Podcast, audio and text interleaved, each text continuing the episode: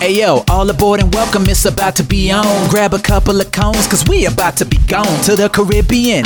Seven days and eight nights, got the crew coming heavy, but we all packing light. Yeah, we always be booked, we got our drinks in the sky. From New York City to the USVI. Is that a full margarita, man? Finish it up, cause we about to run the beer like Forrest Gump. Finding pockets on the Lido, she ain't gotta be a 10, cause we did the things and we'll do them again. Tonight's the white party, but we blacking it out, cause we got the drink and we're maxing it out. Everybody come on, I said sound that horn, cause we gotta get away to where the police from.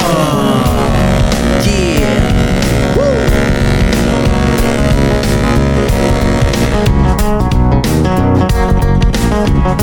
All aboard and welcome, ladies and gentlemen, to the Always Be Booked Cruisecast show, coming to you not quite live from Long Island, New York. Welcome, everybody. Thank you so much for tuning in. My name is Tommy Casabona. I am your host. Most of you know who I am. Some of you don't. Some of you have met me. We have all sorts of different levels of relationships that we have, but that's not what's important here today. There's a few things that we're going to talk about. We're going to talk about the last cruise I went on, which was just a couple of days ago.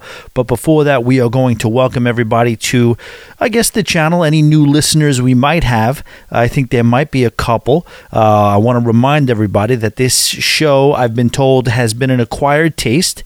I have a little bit of initial obnoxiousness that you have to power through but you will acquire the taste. You kind of, you know, uh, you come on board to all the nuances and you kind of get to know, you know, I'm I'm I'm not that annoying obnoxious New Yorker people think about when they just first hear me. They realize I'm a nice endearing soul who just loves to cruise and travel. Not unlike most of you guys out there. So it is an acquired taste and uh listen in. Keep listening so you can acquire the taste. And also uh, we have a facebook group. It is called the always be booked cruisers uh, i'm sorry the always be booked cruise and travel lounge. It is a group on facebook. You'll see the page. The page is not a lot of activity on uh, the always be booked page. When i say page it's a a lot of them are kind of the business page per se. But we we do most of our interacting, most of our community building, most of our kind of, I guess, hazing, uh, question answering uh, in the in the group. Always be booked cruise and travel lounge. We also have an Instagram, always be booked. There is a YouTube channel and it's been inactive for a while, but we're going to wake up that beast a little bit with a nice ship tour of the Norwegian gem. Guys, I want to remind everybody also, I know it's a lot of housekeeping at the top, but we do have a group cruise coming up. If you're a new listener, if you're an old listener, if you haven't been on the last group cruise, if you have, you should consider joining us for Pirates and Pier Runners Part 2 Aruba Nights. That's right. This is a 8-day cruise to Aruba, Curacao. What's the other one? I think uh, San Juan, Puerto Rico, if I'm not mistaken. And it's going to be amazing. I am really, really excited about the 12 hours that we are going to get in Aruba. And uh, it's going to be a blast. Tommy at alwaysbebooked.com if you have any interest in inquiring about what this cruise is going to be like. And if you might want to find out, find out some information to see if you want to join or not. Anyway, Holy crap, guys! We did a cruise, I, and I and I keep saying we. There's no we about it. It's I. It's me, myself. This was my, I believe it was third solo cruise. I've been on uh, uh, 29 cruises. I believe is the number, and three of them over the years has been, have been solo. Now, all three solo cruises were cruises that I booked because I basically wanted a quick getaway. I wanted to go and I wanted to uh, not necessarily even inquire about who was free when. I was like, you know what? I got it. I, I got a fever. And the only cure is a cruise. So I basically booked this thing. The only other ones were the breakaway, and that was uh, around the same time of year on uh, out of New York City as well basic cruise, Florida, Bahamas, and then I did that. I really enjoyed that uh, Paradise, uh, Carnival Paradise out of Tampa, which was a unique experience on multiple levels. Enjoyed the hell out of that one too. But this was a different one. We talk about cruising, ladies and gentlemen, right? We dissect cruising. We dive deep into cruising. And what I often say is there are different types of cruises. Why do you go on this particular cruise? Sometimes it's a family cruise. Sometimes it's a friends, a crew driven cruise. Sometimes it is a ship driven cruise. It's a brand new ship or a class of ships that you haven't particularly experienced yet and you want to get your hands on that. Uh, and then sometimes there is which which which what was this past cruise which was a itinerary driven cruise. Sometimes, I don't know, late at night, do you ever get into that YouTube web where, you know, you're just seeing those mountains, the way those mountains in the Eastern Caribbean bounce off that sky, then they bounce off that beach and then into that water. That just kind of that you know, uh, uh if you see helicopter shots or drone shots of a lot of those islands, oftentimes you can't tell one from the other. You just know they're gorgeous. And what I knew this time around is that I wanted to get on one of those, or in this case, several of those. And the thing was, is that I know I have a lot of work coming up. You know, that's a whole different story. I was thinking in my mind, there's a busy season of work about to come up, and what I would love to do is, you know what? Start that off, start that work season off, and really kind of get some real R and R deep into the Caribbean. Now, this cruise is unique in a couple of different ways because A, what it do? It broke a record. It broke a record as the Norwegian Gem is the cruise ship that I have officially spent the most nights on in my 28 year cruise career. Crazy, right? Norwegian Gem. I think it's like 35 hours or something like that. And they've all been long cruises. Another record, I have never uh, been on a cruise this long before. I've never done a 10 dayer. I've done two or three nine day cruises, but I've never done a 10 day cruise. This was the first one.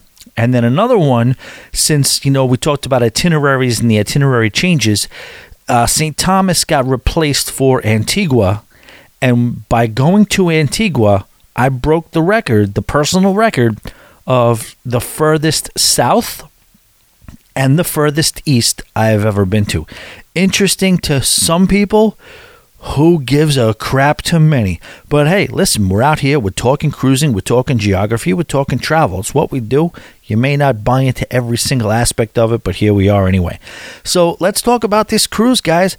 Booked it on Expedia. Never ever, ever do it again. Oh, I wanted to talk about our buddy Tony Lalita Loca. How you doing, Tony? Listen, he gave me a little bit of the proverbial business on his show the other day, and uh, I proverbially probably deserve it. But I was, you know, this is what I'll say. So I was watching the show. I did a super chat to Tony. Tony was on one, by the way. Tony had the coffee going, and I think he. Uh, he has a cruise coming up on the Wonder, so he was charged up and he was in his zone. When and when Tony from Lalita Loca is in his zone, it's fun to watch and uh, he made no. He saw me in the room and he said, "Oh, Tommy, always be booked. We love always be booked." Yeah, Jenny says it too. Oh, we love Tommy. Yeah, everybody loves Tommy. Yeah, great, great, great. Oh, but Tommy, what's going on? Uh, I noticed that you're a little bit of the clickbait police. Uh, Tony heard a couple of the shows where I, um, you know, I said what I said. Okay, I said it. I said it because you know, and I'll say this: I didn't call out Tony. I didn't call out Lalita Loca, and he very, very astutely noted that I had to have been talking about him. Um, you may want to call it a guilty conscience, but hey, listen, this is what I'll say about that. First of all, Tony, you know I love you, and you know that we all talk from an honest point of view here. And I got a lot of things that go on with my show that you could throw darts at and you could pick apart. And if you do that, you, you do it. And what I would say is part of the game. You're in the mix. You know what I mean? You're in the public eye. People are noticing stuff. People are they're gonna say stuff. But what I'll also say, Tony, is that I did not I didn't say you directly. Okay? Do you fall into the category? You kinda do. But there's about six or seven of them out there, probably more. Six or seven that I know of. Six or seven well known entities, creators, shows that I really do enjoy that yeah, they practice uh, the clickbaitism with their YouTube thumbnails, and it's what it is. And and kudos to Tony because he looks at the camera, looks in your eye, and says, Hey, man, I'm playing the game, baby. And you know what? I'll say a few more things about that before I get on to this cruise. First off, I said it too. When I did say this, I also did say I do understand that anytime you do take the leap and you make it your full time business to kind of talk about this cruise life that all of us love so much, you gotta, I, I really probably should understand that you know what you gotta do to make that money. You know what I mean? Whatever, whatever the, the algorithmics want from you, you do have to kind of play the proverbial game. And I do get that, especially when you've shown the, lack of better term, balls to take that leap from that nine to five and talk about cruising and, and, and giving us cruise content, yes, the trade off is is that you have to do what you have to do to secure the bag, as the kids say these days. So I'm not mad at it. It does get a little uh, dicey when you're when you're a consumer and you just see all of them across the board, you know, with all the frantic uh, pictures and the crazy expressions and the you know all the stuff. So I, I listen, and this is what I'll say also. Shame on you, YouTube, for putting these good creators in a position to have to do that. So, Tony, I was happy that you took it in good spirits, and uh, I stand by what I said. But at the same time, I do understand it, and it takes away nothing of my fandom, my f- my fanboyism of the channel that is all things Lalita Loca. And you guys should be too. You should check out their YouTube content. It's basically daily. He goes on cruises all the time, which I'm pretty jealous of. And uh, him and Jenny do a great job in the live streams. Lalita Loca is a great, a great, great, great show to watch. But yeah, they're all out there doing what they got to do. What are we to say? You know? Um, all right, so let's talk about this cruise the cruise is what it is. It was a gem, and I and I said the gem. You know, I was like, I'm going to keep it real in the gem because the gem, you know. the gem is not exactly uh, the Tesla of cruise ships, and I don't know why I came with Tesla, but I came with it, and that's where it went, and that's where it stays. What I mean is, it was built a while ago. It, uh, I think, 2007 or 2008, and it is not. Eh, it's just not. It's it's basic by all uh, I guess comparisons of a cruise ship. It's a beautiful cruise ship. It's a nice cruise ship. It's an easy cruise ship to figure out, but it's a basic cruise ship. And I and I signed up for this cruise absolutely 100% knowing that, but also being a nostalgiarian that I am, I am into uh, you know f- f- the feeling of home that you get by going on the gem.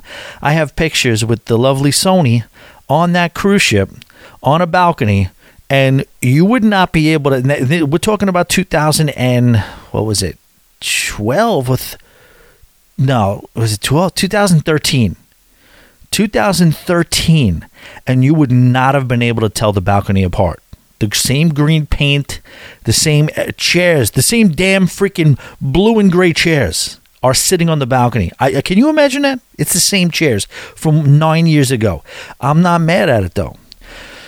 So I guess what do you got to do? So the first thing is I go to leave, and this is crazy because I'm leaving this job for ten days. They uh, I don't know how they feel about that, but they're going to deal with it. It is what it is. So and, and they're cool. You know what I mean?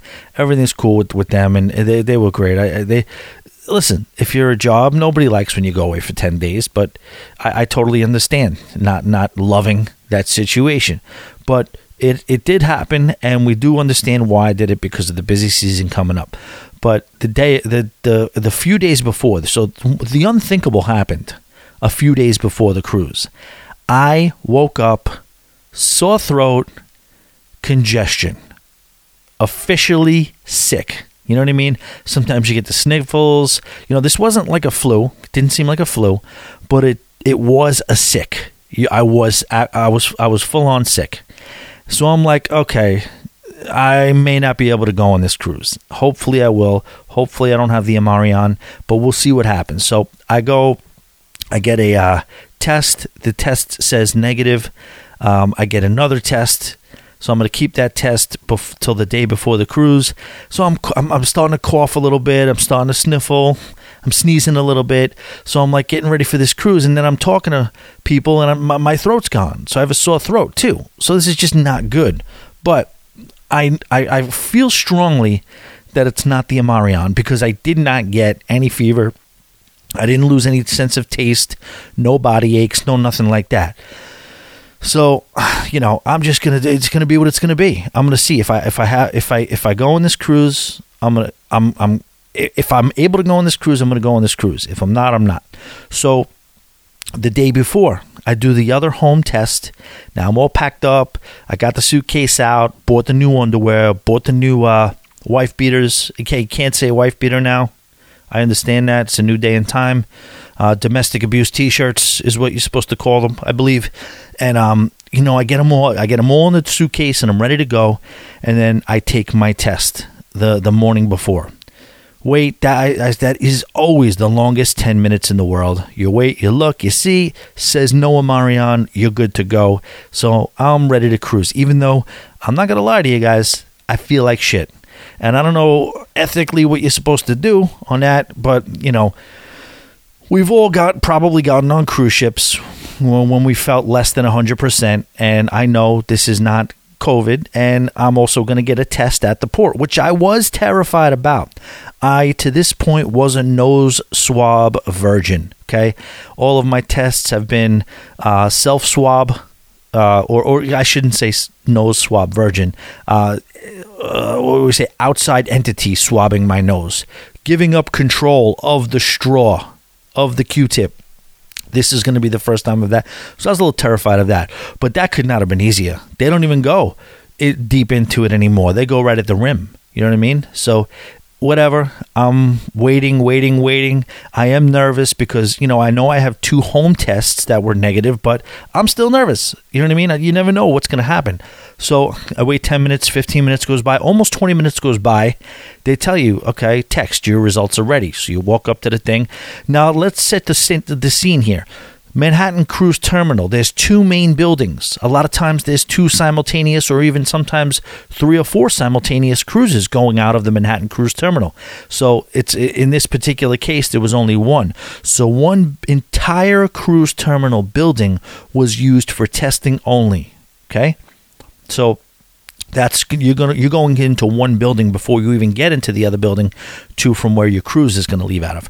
So I'm in there and I go to the front and they tell me that uh, here you go. Here's your yellow wristband. Your result is negative.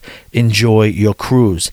And now I'm like, holy crap, this is real. Now I have trepidation. Okay, solo cruising, guys. Okay, let's talk about solo cruising. We've talked about it before. We'll talk about it today. We'll talk about it in the future. Um, do we do we love it? I'm not here to tell you, yeah, solo's the way to go. The only you have to go solo because you get to march to the beat of your own drum. You do whatever you want. You get to meet new people. Say, listen, guys, I'm not I'm not here to lie to you. We don't lie to each other, cones.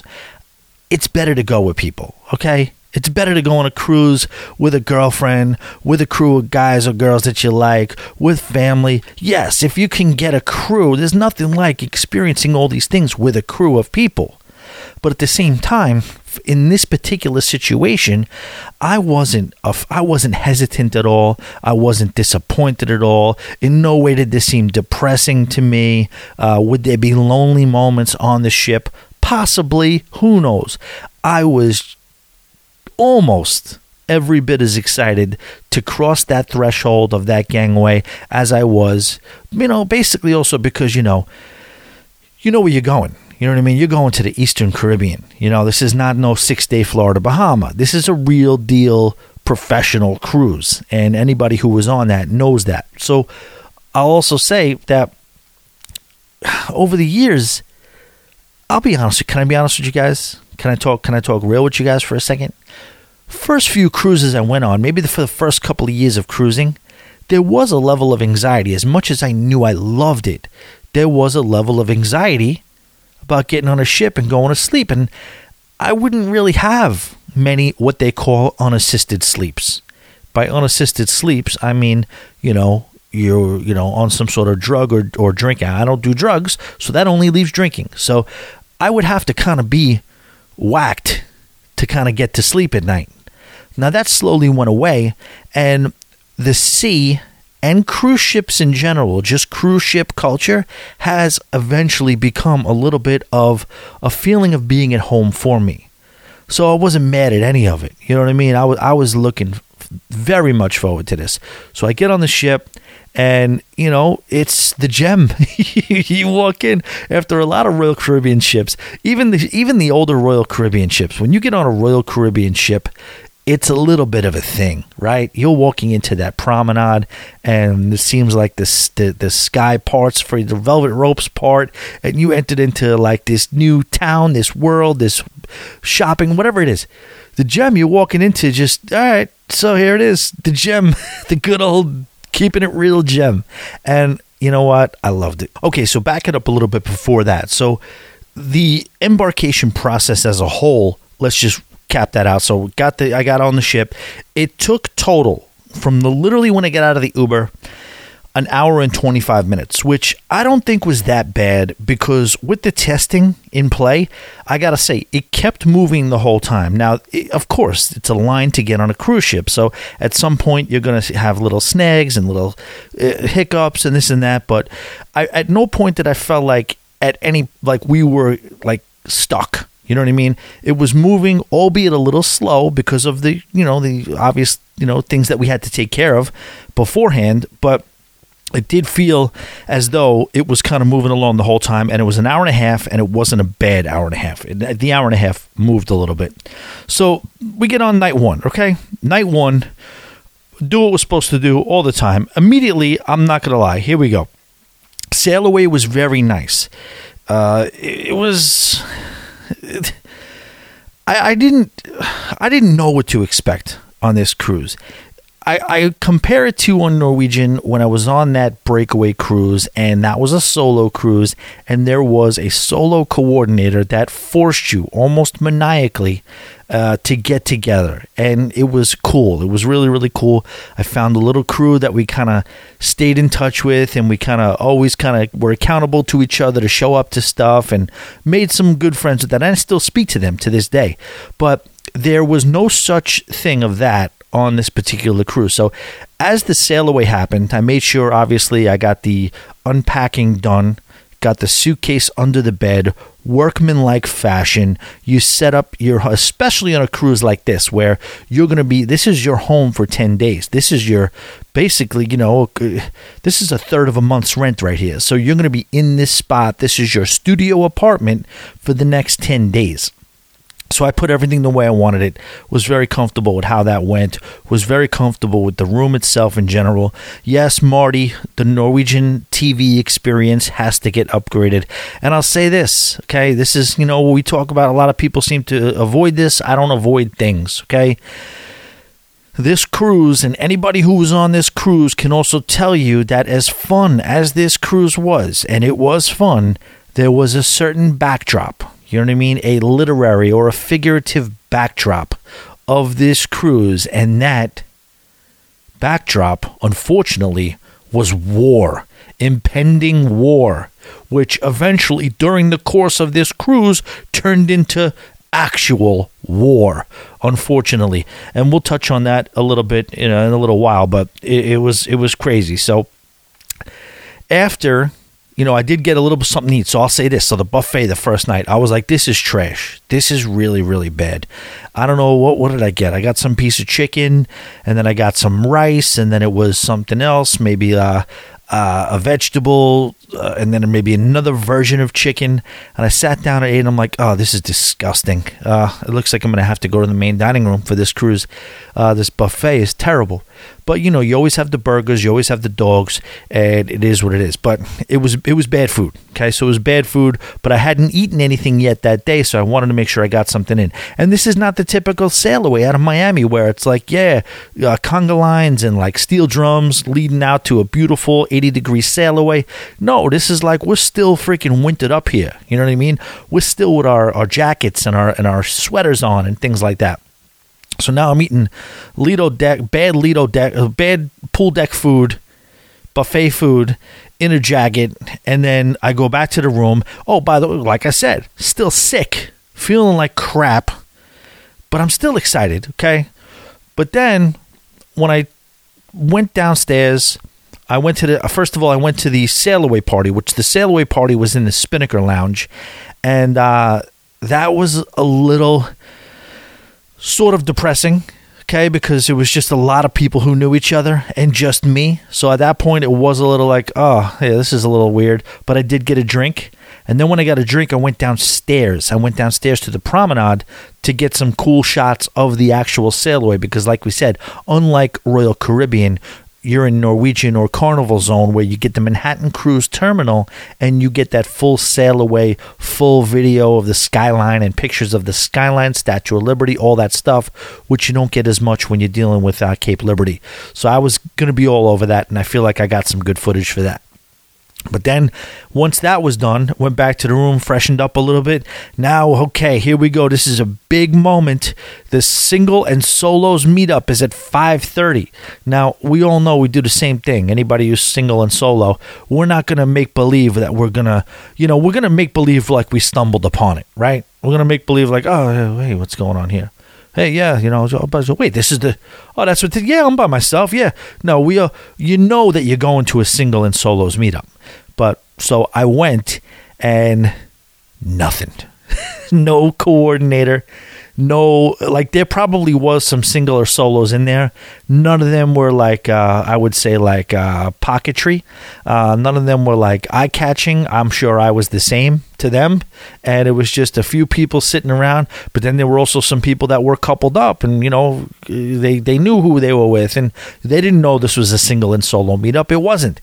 But then finally, one woman came down and I forgot her name. I'm sorry. There's going to be names I remember and there's going to be names I forget. So she was one of those people who are like, you know, what you know, one of those mentally free people who just aren't going to like uh, sugarcoat anything, who just, you know, they don't have time to BS or position or posture. She just comes in. She saw me and she probably just knew, oh, this this guy. So, so she goes, this is the big solo meetup. This is the big singles meetup. And I just laughed. I'm like, I, I, I oh yeah, I guess, I guess that's what it is. Yeah, you're right. I, you're right. It is at 5:30 at Maltings. It had slipped my mind, but yet here I am. so I'm sitting there, and uh, she's talking, and we were talking back and forth, and we had a cool conversation about cruising and this and that. But then, you know, it was obviously a dead dead thing. So I was like, you know, I'm going to go back up and get ready. And she's like, yeah, I'm heading over to trivia. Anyway, she's like, this is my fourth solo cruise since the restart, fourth solo cruise. And uh, I said, really? Wow, that's kind of cool. And then she's like, yeah, you know, it is kind of cool, but, uh, you know, circumstances. And I'm like, oh boy, you know, yeah, you're right. Circumstances, they, they will get you every time. But so then that was a dud. That was a disaster. Now I got another drink though, so this is my second drink. So I'm half. I got I got two uh, bourbon on the rocks. So now two bourbon on the rocks is gonna punch me in the face a little bit. Nothing crazy, but it is what it is. So now at this point I'm like a little tipsy, and it's dark. The sun goes down. It's freezing cold. There's no solo action on the cruise. I'm dressed up in winter gear, feeling like crap. And I went back to the cabin and I got 10 days to go. And I absolutely looked in the mirror and said, Oh, Tommy, what did you do? What, what did you do? I don't know. So that was it. But then I walked around a little, kind of, you know, enjoy enjoy the rest of the night. But then figured, all right, it's night, it's night one. You can you can you can go a little easy. So like, I went back later for like like a dinner dinner, and again the food was bad. Always say it with Norwegian. I just don't understand why they don't take advantage of the burger craze or the Mexican craze. Like, do it. Like, go after something and brand your own free version of whatever. Now, Norwegian does a good job with the partnerships on the newer ships. You know, whether it's Jose Garces or, you know, some of the other you know some of the other uh, other partnerships that they have are very very good. And some of the food that they have on some of their other ships is very very good. But i just don't understand why they don't like have you know uh, with just make up a name. You know what i mean? Carnival did it. Carnival did it right. And clearly royal caribbean copied them whether it's Guy's Burger. Well, Guy's Burger and Johnny Rockets are kind of like coincide, but the whole Johnny Rockets experience is different because they're to paid sit down walk in restaurant. But at least they have a burger concept, a, a, known burger concept to hang their hat on. Carnival obviously kills it with Guy's Burgers. And then the Mexican part of it, you have the uh, Iguana Cantina, the Cafe Iguana, whatever it is. And Royal Caribbean clearly copied that with El Loco Fresh, but that's what this business is. That's what they do. They copy each other. Carnival has copied Royal Caribbean a bunch of times, most recently with how good. Uh, what's the what's the um, the bar on the on the on the pool deck? The the the, the loco something bar. What's the no? What's the um? Oh, what's the whatever the bar is? I, I, again, you guys will know, new listeners. I'll shout this out halfway through the podcast because it's not coming to me right now. But they came up with a concept on the pool deck. It's an outside bar, two levels. It's the official pool bar. It has the bandstand. It has everything, and uh, you know, it's it's where you go for your daytime drinks and into the night a little bit as well. And Carnival copied that by putting their Red Frog rum bar as that same position to where it's what is the the lime and coconut happened fast. It happened faster than I thought it would this time. But yeah, the lime and coconut bar and Carnival copied that and made the Red Frog rum bar into a little bit of a version of that. But Norwegian, you know, why not create a create a character? Create something that builds a brand around your burgers and come up with a fast casual style, you know, and who does everybody biting off of? Chipotle. So everybody's trying to be Chipotle at sea, both El Loco Fresh and Cafe Iguana. So why not? Norwegian, you should jump on that bandwagon 100%. All right, let's see what else is in the notes here.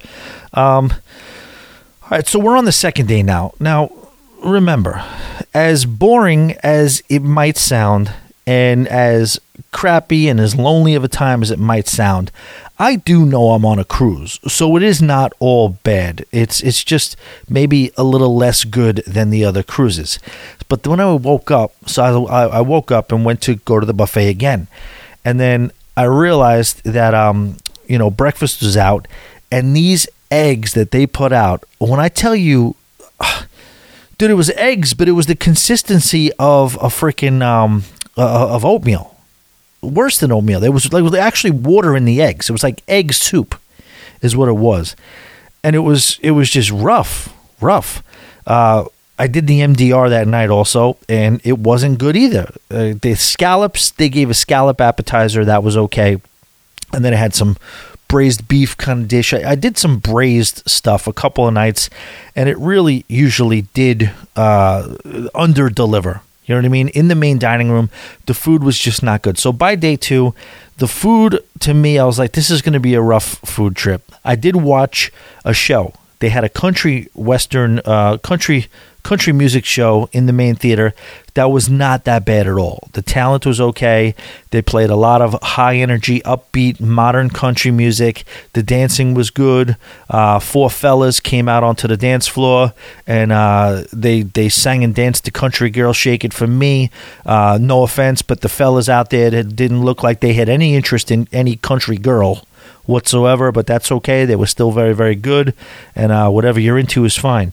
Um, I went to the Maltings that day two, so we're talking day two, and uh, I met a met a cool couple. Shout out to Mike and Jen; they were really cool. Um, I think I.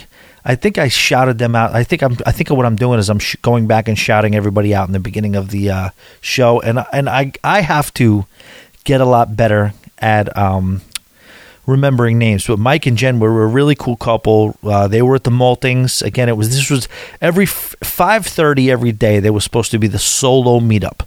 I went for the first day or two, but really nothing to speak of. But it was cool. Mike and Jen were cool, and um, they uh, they. I told them I had a podcast. And they're like, "Oh, we listen to Don, Don, Don's Family Vacations." I'm like, "Damn you, Don!" I'm just kidding. But uh, you know, so they they absorbed some sort of content. They had no idea who I was, but it, they didn't know who anybody else really was either. So I don't think uh, you know I wasn't too insulted by it. But shout out to uh, my uh, wait, what I what I say? No, Mike and uh, Mike and Melissa. Who did I say? I said Mike and Jen. It's Mike and Melissa, right?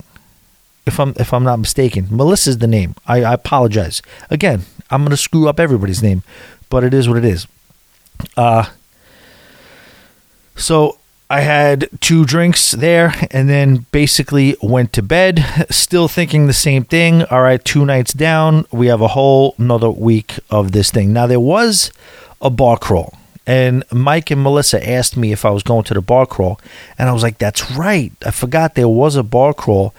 Um, so I didn't know if I was going to go to that. I probably was going to stumble into it, sort of in the same way uh, that I did to the singles meetup.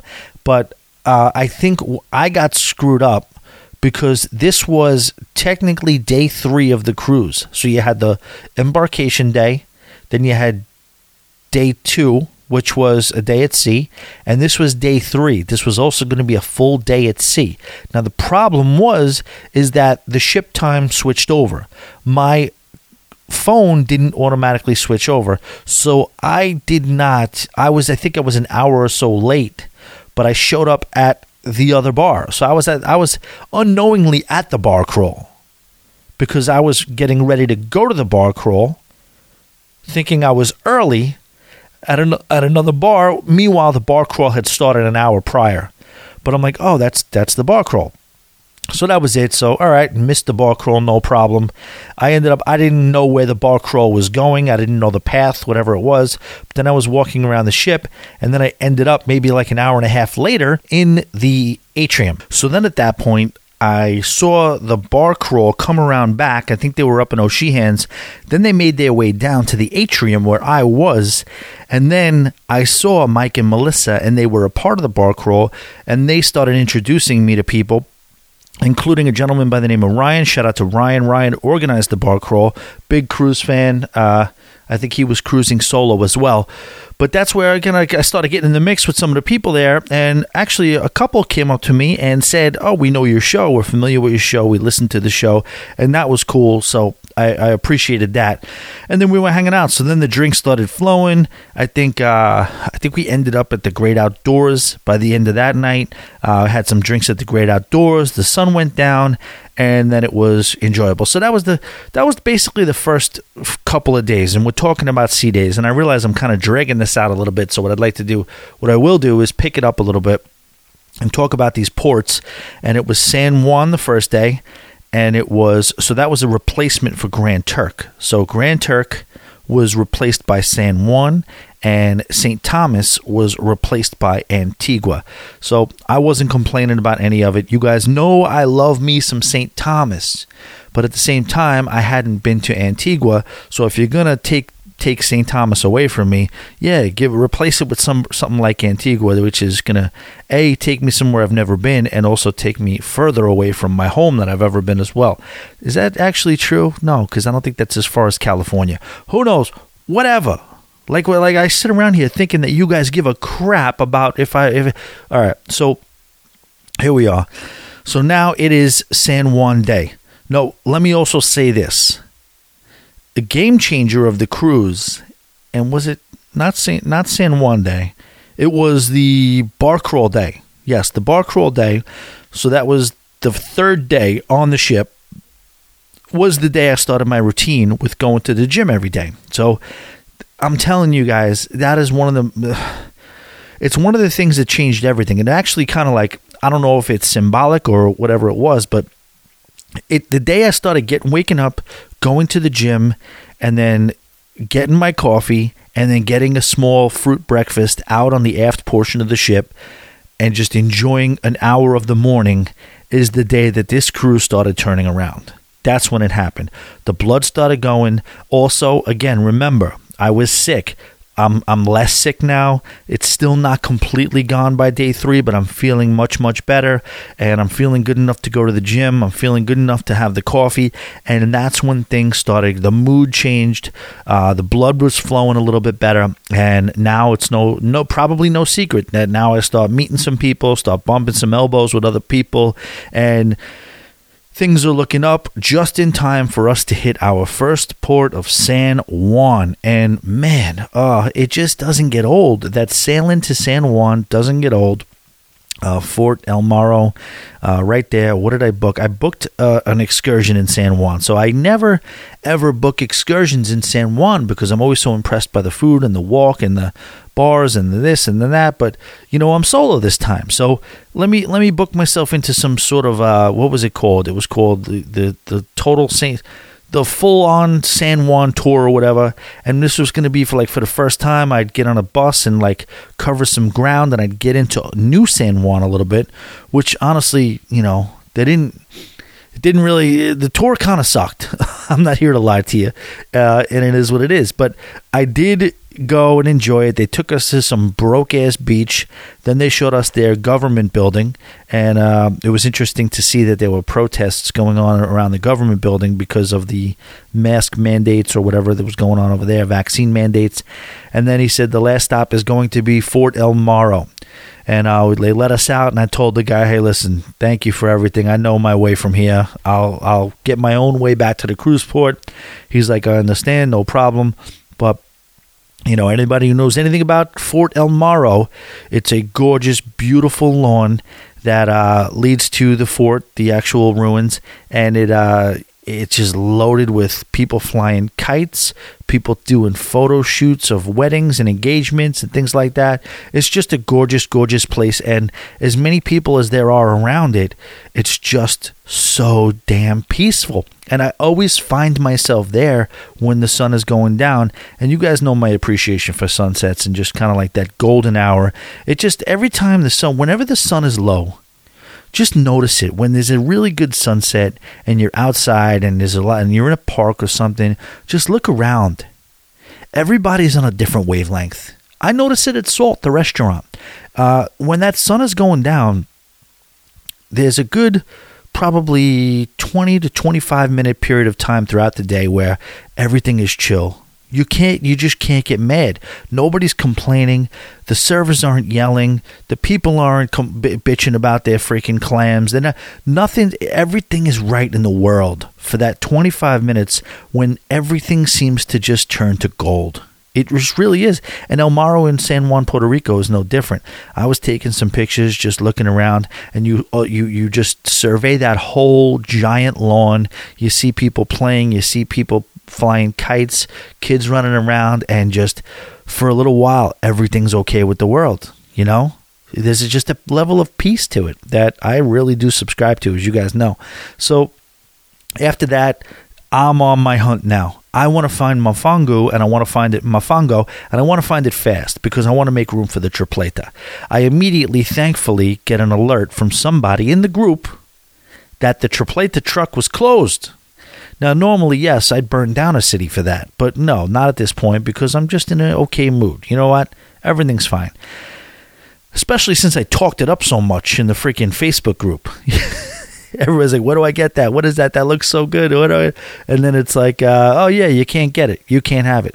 But here was the other part, and this is something that I never experienced in San Juan. So now the sun goes down, and I'm walking around Old San Juan, and uh, it's it's just uh, packed for whatever reason, any of the usual suspect restaurants we went I went to was on a wait.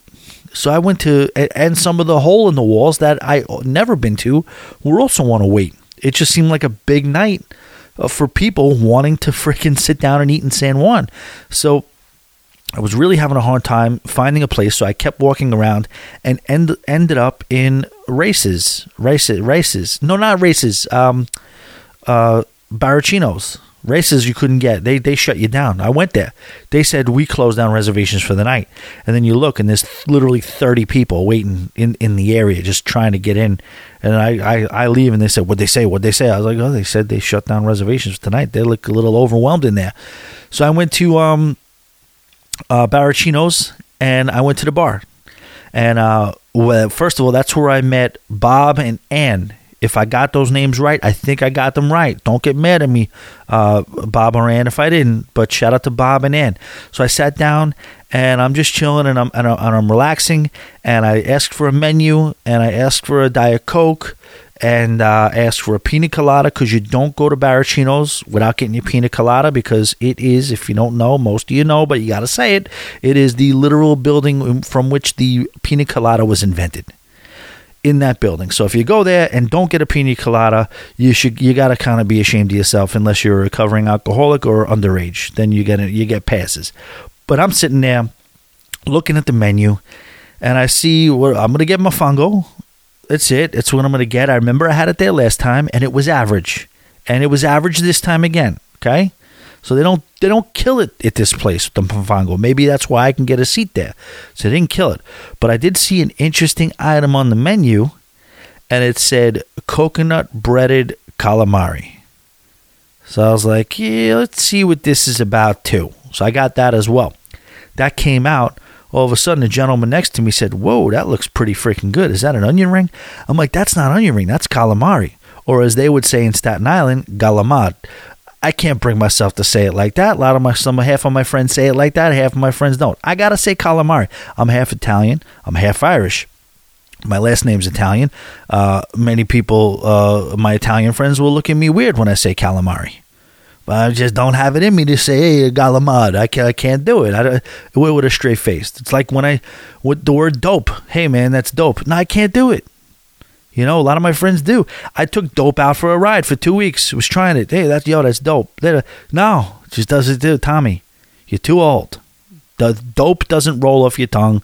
Galamad, mozzarella, gavadil. No, you, you, I can't help it. I'm a gringo. Okay, I'm a gringo. So uh, yeah, I said no, it's calamari. He's like, are you serious? He's like, wow, it's like. It's, uh, and he's just staring at it. So I was like, "Yeah, it's really, really good." And I was like, "You want some?" He's like, "No, no, no, no." And he goes, "You." He cracked me up because he goes, "You were hoping I'd say no, weren't you?" well, I'm like, I was like, "Well, you, I mean, so it's almost gone. What do you want me to tell you?" And uh, they were a great couple from Staten Island, but they looked at it and they were like, "You know what?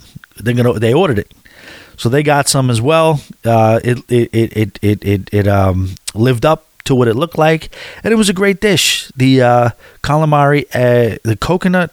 It was like a little bit of a Thai. Uh, a little bit of a Thai spice sauce to it as well. It was delicious. And then that was it. So I got done with that meal, had a pina colada, no real drinking, no nothing. And then I ended up walking around and it was it was beautiful. It was just a beautiful night in San Juan. And then uh, I went upstairs. I said goodbye to uh, Bob and Ann. They were awesome. I saw them a few more times throughout the cruise, hung out with them a little bit, and they were great people. And definitely shout out to them. Um, and shout out to Staten Island. And uh, so then I get back on the ship and I'm just taking pictures and I noticed that there's a celebrity ship just getting there. I'm like, why is there a celebrity ship? I think it was the summit. If I'm not mistaken, it was the summit that just rolled in. I'm like, dude, it's it's it's 11:59. Why is a ship just getting here just now? So then I'm continuing to watch them dock. I notice that they pull up and they don't even tie up. They don't even moor uh, or moorings. They know they don't moor in whatever they don't moor on whatever the hell the word is for moorings. Uh, they don't tie. They don't use them. And I noticed that they took somebody off on a stretcher. So my first thing was is like I hear celebrity coming in, and on the on the pool deck, it's all like I'm hearing like classic rock or like prog rock or whatever it was. And I posted something. I'm like, yeah, just like celebrity, because I know Scott and Kara, they're big celebrity fans. So I was like, leave it to Celebrity Cruise Line to just rolling at midnight, blaring their prog rock. And thinking they're going to take over San Juan, such such privilege, such an entitled cruise line, and of course I was being funny with it, but they didn't even tie up. So the prog rock was prog rock was definitely going. But then all of a sudden, I saw somebody medevaced off the side, off the off off the ship. They brought somebody off the ship on a stretcher. They st- spent a little time in, in port, made sure everything was okay, and then uh, that ship was back out to sea, and uh, it was crazy. They left. They left before we did, and uh, they were on to the next port. And we actually, from the top deck, I could see the ambulance just drive away with this uh, former passenger. So it was a little scary, but I did look. I zoomed in on the camera, and he did look coherent. He did look like he was moving. He was sitting up in the stretcher. So I don't know what happened, but uh, thoughts and prayers definitely to him and his family, and hopefully everything was okay with them. And I did apologize and take down the uh, insensitive post about the prog rock and the celebrity entitlement, but it is what it is. So then I saw uh, Ryan. Then I saw some people from the bar crawl. They were going to Bliss. Uh, I wasn't going to Bliss, and that was it. So the next day, okay, let's talk about St. Martin. Guys, there's a word I like to use when all things go right on a particular cruise, and that is pure cruise bliss. Yeah, I know it's three words, but I usually break it down into the acronym PCB. I didn't know what to expect in St. Martin. I know you're not going to have a bad time in St. Martin, but you don't always know exactly what to expect. So I booked an excursion. The only reason I'm booking these bullshit excursion tours is because I have fifty dollars in on uh, onboard credit per for excursions. So this tour was half a bus tour, and then they take you onto a catamaran, a motorized catamaran, a quote unquote catamaran, and uh, we drove around the harbor and saw a bunch of things. I learned a little bit about the island. It was cool. So it it was it was very very enjoyable. We went through Grand Case, we went through Orient Beach, we went through um, you know uh, what was it uh, uh, Simpson Bay. We didn't go past Maho. We were on the other side of the runway, so we were on the complete other side of the runway, which is not. So we went to Marigot too. Uh, weird situation in Marigot. I mean, I went to this restaurant. I've been here four or five times before, right at the base of that fort, that mountain, uh, with the fort on the top of it. I've hiked up there. I did not do that this time because I was in flip flops this time. So I went and sat, but I did go to a cafe. Sat down at a cafe, told them uh, I saw the menu. I was like, I'll take the taco. The taco could not have looked less like a taco in the history of tacos. It was uh, whatever, but it was fun, uh, enjoyable.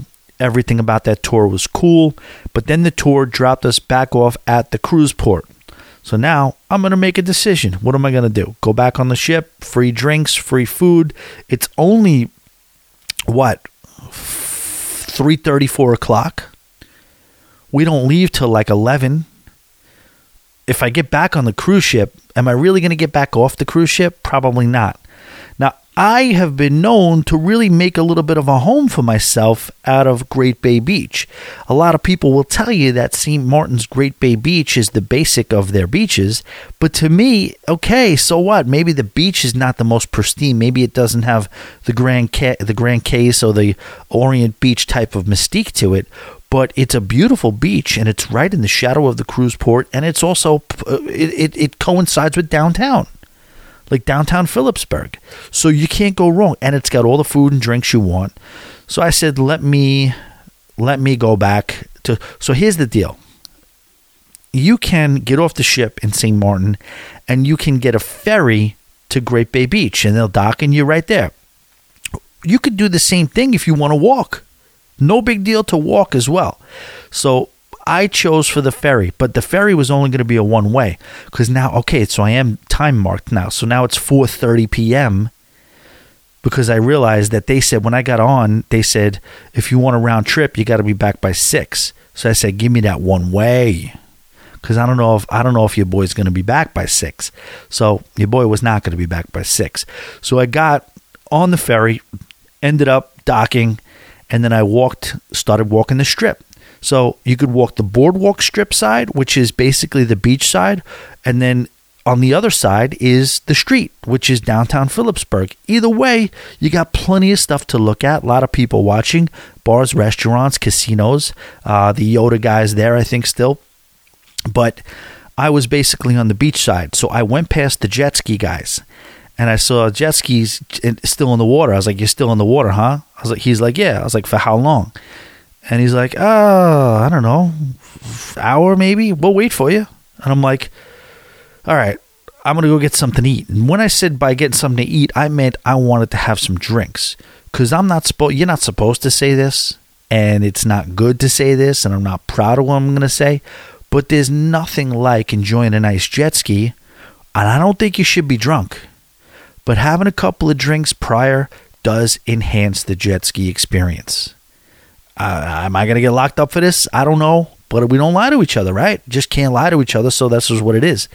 Uh, so I'm walking, I'm walking, but I don't have any cash on me. So I ask where the ATM is. So I see this one woman at one of the bars. Now, granted, this is like getting to be close to five o'clock now, so a lot of the businesses are going to close up. So as the businesses are closing up, I see my chances of getting a drink are shrinking. They're going down. Now I still got the jet ski guy for another hour, but I see this one girl at the bar. She's working the bar, woman, whatever, whatever it is, and I and I say, I need it. She said to me, actually, she's like, "You look like you're looking for something." I'm not going to do the Jamaican accent because it's not. Um, I'm not good at it. So I said, "Yeah, I want some drinks." I, and I said, "I want to have a drink with you, but I need an ATM." And then she smiled and said, told me where the ATM was around the block, and I was like, "She's like, just come back here." If you, she's like, "I was going to close, but if you want to have a drink, we could have a drink, uh, and I'll stay open." So I came back, sat down had a Grey Goose and soda. We talked for a while. We had a good con. It was a really cool conversation. She was here. That's the one thing I always say about St. Martin is that no matter who you are, no matter where you go, you know they always are so proud of their island. They love talking about their island. I even mentioned, you know, this is just, and she knew. She she she was studying me, and she knew. She was like, "You like it here, huh?" I was like you don't know. You have no idea. Like there's just an at homeness I feel like when I'm in this part of the world. And I was like, I, I really like five years ago so, I was strongly considering moving to St. Thomas. And she's like, St. Thomas. I was like, why would you move there? Which, you know, it's just so much nicer here. You should move here. And, you know, that's the funny thing because St. Thomas, as much as I love it, St. Thomas will tell you nah, we don't want any Yankee. We don't want any mainlanders here. You know, they had enough mainlanders. We don't want mainlanders here. Now, yeah, if you end up moving there, you eventually pay your dues, say good morning a bunch of times, and then they let you in. That's a big thing there. You got to say good morning. Uh, but in general, they're like, you know, if you look at the St. Thomas group, you always see the Facebook group in St. Thomas, you always see people kind of, hey, we're from Maryland. We're thinking about moving down. You just, you get a bunch of, don't do it just stay where you are. No, we don't need more. You know, you know. It, but in St. Martin, it's a whole different story. They're glad to have you. They they're welcoming you. So I said I said to her though, I was like, you know, I know, I know it's nicer here visually, probably, and I think it's safer here. But about St. Thomas is like, you know, it's a U.S. territory. You know, it's a U.S. territory. You don't have to change your phone situation. You don't have to report to nobody. You can come and go as you please. Uh, the IRS, the Postal Service, everything is basically set up for you uh, just it's it's not much different than moving to a different state. In St. Martin, you have to get these visas, and you have to kind of I don't know what the situation is. I just know it's a little bit more complicated. And she was is trying to assure me that no, it's not as complicated as you think. And uh, she was telling me about people she knew from the states that came and, and moved over, moved over. Some of them even started businesses, and uh, you know she was selling it, and I was kind of kind of buying it. And you know, the sun is getting a little bit lower. It's not really setting yet, but it's getting a little bit lower, so it's later in the day. And I always love the cruises that let you stay in port after the sun goes down because it's just it's just it's kind of rare you know what i mean so many of these ports of call like 7 a.m to 3 p.m you know 9 a.m to 5 p.m whenever you get that chance to just experience the port of call when the sun goes down i'm always into you know just enjoying that. So the only bad part about this is I'm starting to get texts from work. You know, I don't got to get into the details. It has to do with inventory and paper goods and and, and, inventory of those paper goods and the ordering ordering system of it and the, this and that and you know it's just it's starting to be a thing where like and there's 12 people on this text all with their own opinion of how we should inventory and store the dry goods and the paper goods. So I'm like I really, I, this is what I really need. And this is, to me, I was like, all right, this is revenge for like going on a 10 day vacation. You know, if you're going to go on a 10 vacation, 10 day vacation, they're going to hit you with this stuff. So I'm starting to do that and I'm starting to be on the phone a little bit. But it's annoying, but it's I'm dealing with it. Having a lovely conversation with this lovely woman, and we're we're we're just really really taking it in. I mean, the people there, they just do, they really do just seem happy. You know what I mean? And I guess why would you not be, right? So I part ways with her. I say thank you so much. It was a pleasure meeting you. Uh, really, really great talking to you. And she said the same. And I was on my way and I saw my jet ski guy. And he's like, You ready to go? I'm like, I think I'm ready to go. Let's do it. Agreed on a price, and he gives me, he puts me right in the water. He he didn't give me any instructions. Just goes, here you go. He's like, you've done this before. Now I don't know how he knew I did this before, but I I would have liked a little bit more. Like, okay, this goes here. Emergent emergency, do this. Store this here. Put your towel. Nothing. He's like, all right, let me push you off, and that's what he did. And then I was flying. I was jet skiing, and I was in that zone, man. Immediately in that zone, in the water. I say it over and over and over and over again, and I won't stop saying it, guys. If your day, week, or month is not going as planned if things are not happening the way you want them to happen, if you need a little bit of a cosmic shift in your mind and soul, heart and body, see if a freaking half hour on a jet ski zipping across the water doesn't change things a little bit for you. Get it done. Just do it. I'm telling you. I put the post up. I said, I say a lot of BS on this podcast. I spew for hours about nothing. I some of obviously it's I'm I'm being self-deprecating here, and obviously I think I like I think we connect and I inform, but I, I I say a lot of shit on here, right? That's one of the realest things I could possibly say. Book the jet ski, get on the jet ski, especially in Great Bay Beach. You know what I mean? Like it's just set up right for it. It's got a little bit of a half moon. You know, you love those half moons. One of the worst places I ever jet skied was in Orient Beach in St. Martin.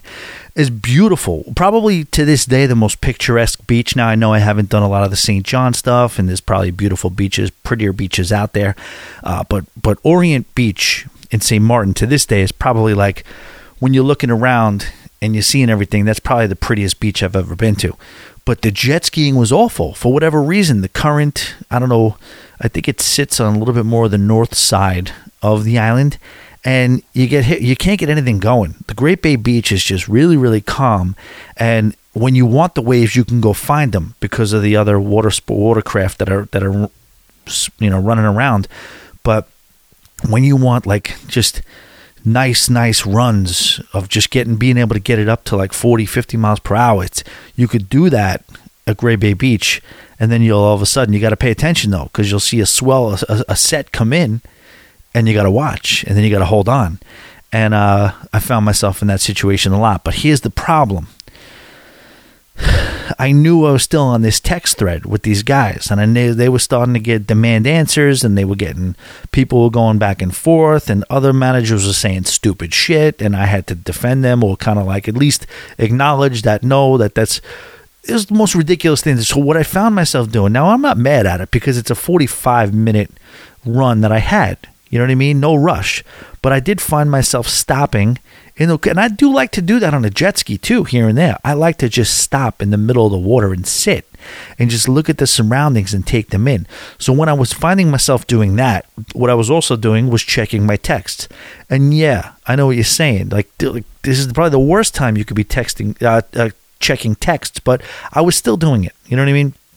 So I was doing that, and then I was finding that you know I, I was I was just going back and forth, and all of a sudden I see the jet ski guy zipping out towards me. Now, when I go on these jet skis, I go way out. I like to go way out. You know, well, first thing I do on a jet ski is just head for the freaking sun and just just just get some distance between me and the beach. So I'm already out there. So he meets me out there with his jet ski and he says, "Oh, must be running out of gas, huh?" I'm like, "No, no." He's like, "I see you keep stopping." I'm like, yeah, because I'm just handling some work stuff. I'm sorry. He's like, no, no problem. But hey, listen, while you're out here, you're the last guy of the day. I don't mind. You seem like you know what you're doing. Why don't, why don't we switch? I'm like, switch jet skis? I'm like, yeah, well, we're in the middle of the ocean. He's like, he's like, that's all right. We can transfer. So he pulls us in next to each other and he steps over, instructs me to step over. Then he steps with the other foot, and then I step with the other foot, and now I'm on a completely different jet ski. And he smiled at me. He's like, You're going to like this one. And I'm like, Oh, yeah? He's like, Yeah, this one's got a little bit more juice. I'm like, Really? All right. So then now I'm on this other jet ski, and I start zooming around, and this thing flew. It was like night and day. This is not one of the stock customer jet skis. This was his own personal jet ski. So now it like felt like, like I was. It felt like you're almost over the water. You felt like you weren't even hitting the water. It was so nice, and you have the beautiful cruise ships. Like you had the Mein Schiff was there, a German cruise ship was there, right next to our cruise ship. The Symphony of the Seas was there. And then the other way was the mountains and the sun. And I was just, I love going on these runs where you're kind of just in the direct light of the sun when it's kind of shining on the water as it's going down. And you just use that as a guide and a path to just turn up, to just turn it up a few notches and just drive towards the sun. So, so beautiful. Of course, couple of, you know, couple of, couple of goose and tonics, goo, I'm sorry, goose and sodas help, help the, enhance the experience a little bit but I'm very careful. I'm not messing around out there. I'm not trying to do crazy tricks. I'm not trying to jump waves or play chicken with you. I always make sure that I'm very, very a very safe distance between anyone out there, and uh, that's just that's just the way I operate. That's just what it is. So I finally come back in. I go to another bar. I have another couple of drinks with some cool local bartender. He was cool and had a good time, but I'm still answering these texts. And that part of the night ended. So now I had three more drinks, and now I'm feeling pretty good. And the moment of cruise, pure cruise bliss that I had was after that jet ski ride. The sun is down, but it's still a little bit light out. And I found a hammock over by one of the bars. Uh, there's this place called the, the, Crew Bar. I think it's I think it's the Crew Bar, and there's a hammock over there. And I just got in the hammock, and the guy who works there saw me go in the hammock. He just smiled at me. I was like, "Just tell me if I'm doing anything wrong." He's like, "Man, you're not doing anything wrong. You're doing it exactly right." So I'm there with my drink, sipping the drink, looking at the sky where the sun had just already set, and I was like, "This is it." This is it. You have achieved pure cruise bliss right now. There's a, every one of your senses is engaged. The taste of the uh, of the of the of the drink, the smell of the air, the feel of the hammock, the sight, the sound of the ocean, and I probably did. And I said I can't get too comfortable here. He's like, you stay as long as you want pal. You stay as long as you want. I was like, I, uh, if I stay here as long as I want, I will be passed out and I will miss the ship. And he's like, wait, by the way, you're on a ship? I'm like, he's like, you, you, why? Nobody else, I don't get it. Everybody else had been back to the ship already, it seemed like. But I was just having an absolute moment with myself. And then I realized, okay, now it's time to walk back. So I'm going to walk back to the ship. Now it's completely dark, completely dark. So now I it's it's a little bit of a long walk. So now I go off uh, off to the left a little bit, and you're walking down a road, which you know this is the road that you would skip if you were taking a ferry back. But now I'm on foot, so I'm walking back, and now I'm in the cruise port officially, properly in the cruise port. Show my cruise card. But if you've ever been to the St. Martin cruise port, you realize there's a bunch of businesses. They're all closed now at this point, but there's this one kind of tiki bar that's still open, and it's close to the ships. And the only two ships that are there are the Mein Schiff and the uh, and and my ship, which is the Norwegian Gem. And I just see this tiki bar, and there's a, a few guys there, a few girls, couples, whatever. And of course, I see two girls just sitting there. They look like they're in their mid 30s or whatever they are. They're smiling, having fun. And I just went over and sat next to them and just engaged. And they were very, very cool. They just really just started talking back and forth. And they were from Germany. They were on the Mein Schiff. Uh, beautiful girls, too. I mean, we're, well, hold on. The names, I probably won't get the name. I'm an asshole. I really am. But I'm going to try. There was two of them and uh, we just started chatting and drinking. God, God bless these girls. They they were they were drinking. They were not afraid to put them back, and uh, they said, uh, "Let's do a shot." So I was like, "All right, that sounds good. Why not do a shot?" Let me see what's her name. Do I have her name? One's name is uh, Dabu, and one's name is Anna. Two of them. Dabu. Shout out to Dabu and V Vienna, Vienna, Vienna. Listen, it was late, ladies. If you're listening to this, it was late, and I do apologize. But one thing I will say is that we had a great conversation. We were I was asking them about, you know, Germany, they were asking me about the USA. We were talking about cruising back and forth and uh, you know, we did uh, they were talking about what they normally like to drink. I was saying what I normally like to drink and we did shots of Jameson. So that was the joke. I was like an American guy, two German girls drinking Irish whiskey. in Dutch St. Martin. And that was it. So after that, it was like 10:30, 10:45, I guess, whatever it was, and that's to me that's a full day. To me, that's the day. That was the crown jewel day. Now there was Dominican Republic. We'll talk about in a second. That came pretty close, but the crown jewel day of this cruise was that run in St. Martin. And when I got back to that ship in St. Martin, so San Juan was cool. That's when th- things started turning around. The final sea day. Things were really cool in San Juan, and then it was pure cruise bliss in St. Martin. So that was phenomenal. And this already, like, for, to have a day like I had in St. Martin, I was like, that's it. The cruise is the, the worth the money. The, the cruise is paid for. I'm in the black already with that. So then that's St. Martin, and it was great. But then what's the next day? So the next day was Antigua. Now, I had a rough day in St. Martin. There was a lot of drinking. So I don't know what you want me to tell you. I was not all amped up to go take Antigua by storm. I was happy to be there. Uh, I was, I mean, you got there. The one thing I'll say about Antigua is you pull in. When they say roosters crow and the roosters cockadoodle do, whatever they do in the morning, that's all you heard. It was like a natural alarm clock. Open the open the balcony door, and you cockadoodle. I'm not gonna do. I I don't know what's worse, my Jamaican accent or my cockadoodle do. Big shout out to the Rooster Ship Show. Check out the Ship Show every Wednesday, a live stream.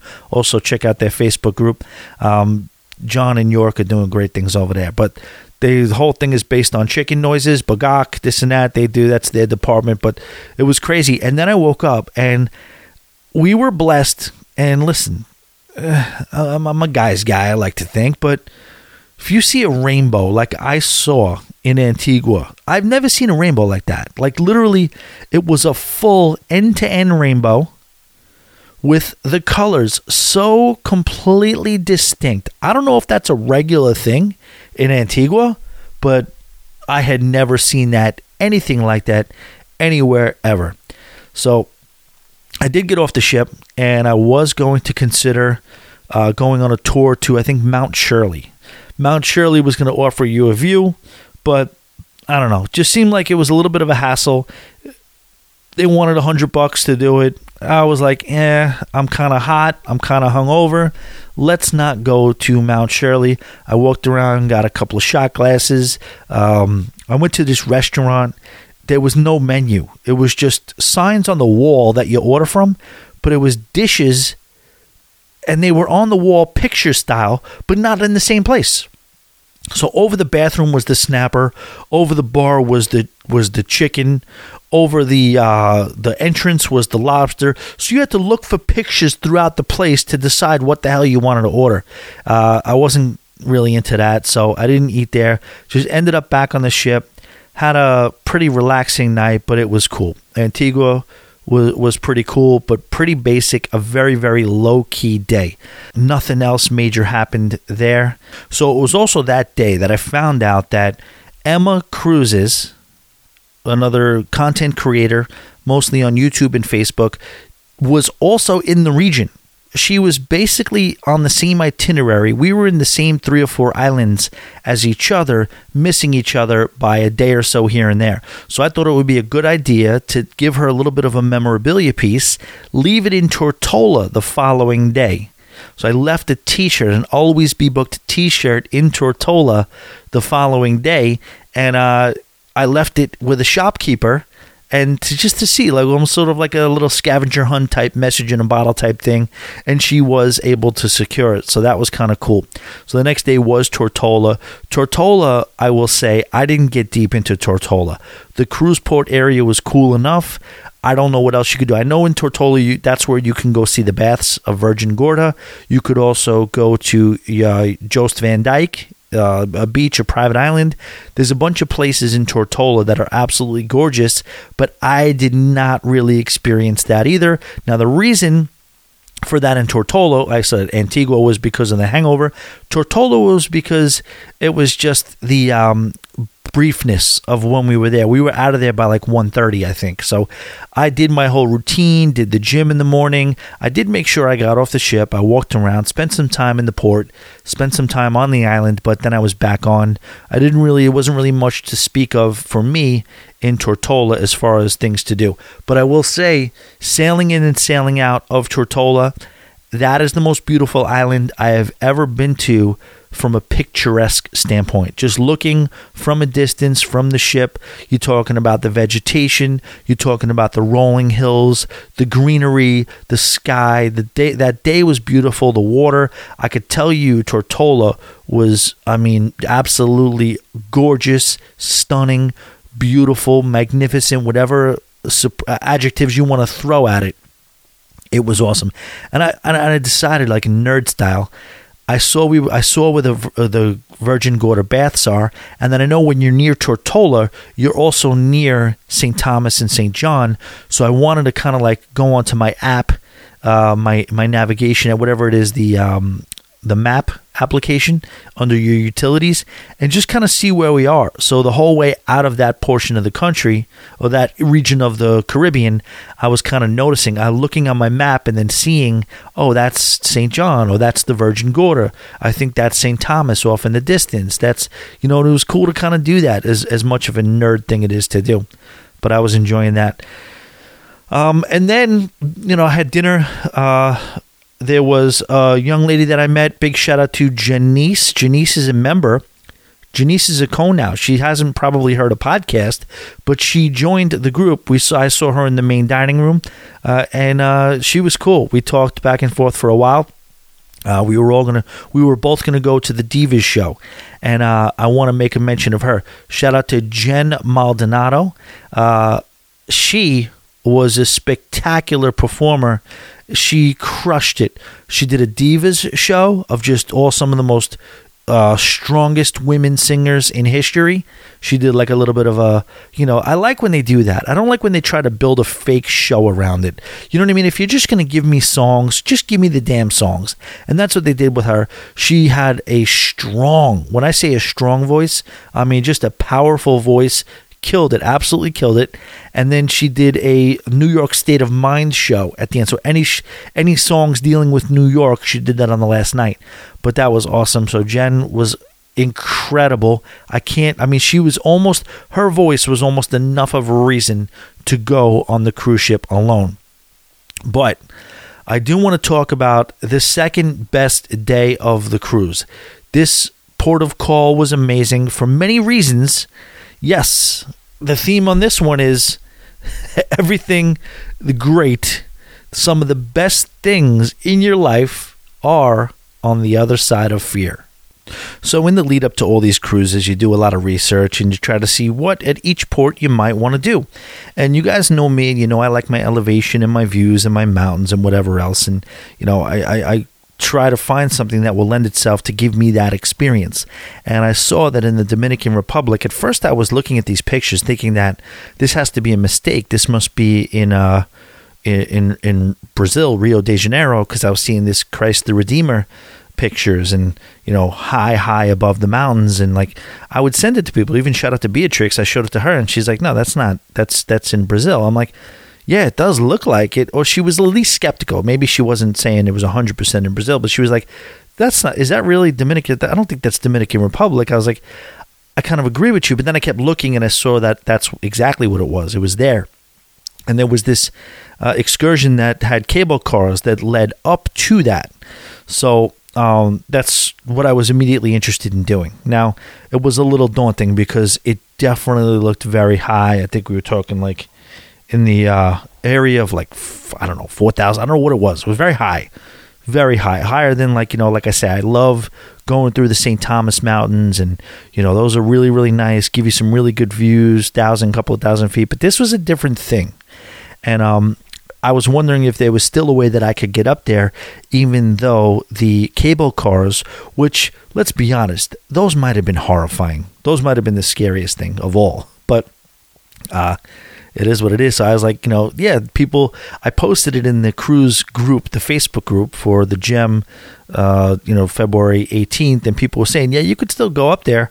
Uh, you just got to take a cab or you got to hike. And the hiking thing, listen, that's that's. I'm not saying you can't do it, but first of all, if you don't know how to do it, if you don't know the the, the, the trail, no, you can't do that. And even if there is a trail, that's uh, again, that's a daunting, daunting task to get up there. So I mean, basically, you're looking at it, you could see it's it's in the clouds. Like I remember getting off the ship and, or being on the ship and looking at it. You're like, damn, that's in a freaking cloud. You can't see the top of it because it's covered in a cloud. So I was determined to get up there. So after I do my thing, I get off the uh, treadmill, go have my breakfast, I go down, and now I'm immediately. Tiano Bay is the cruise port. It's beautiful. We'll talk about that in a second, but I wasn't even looking.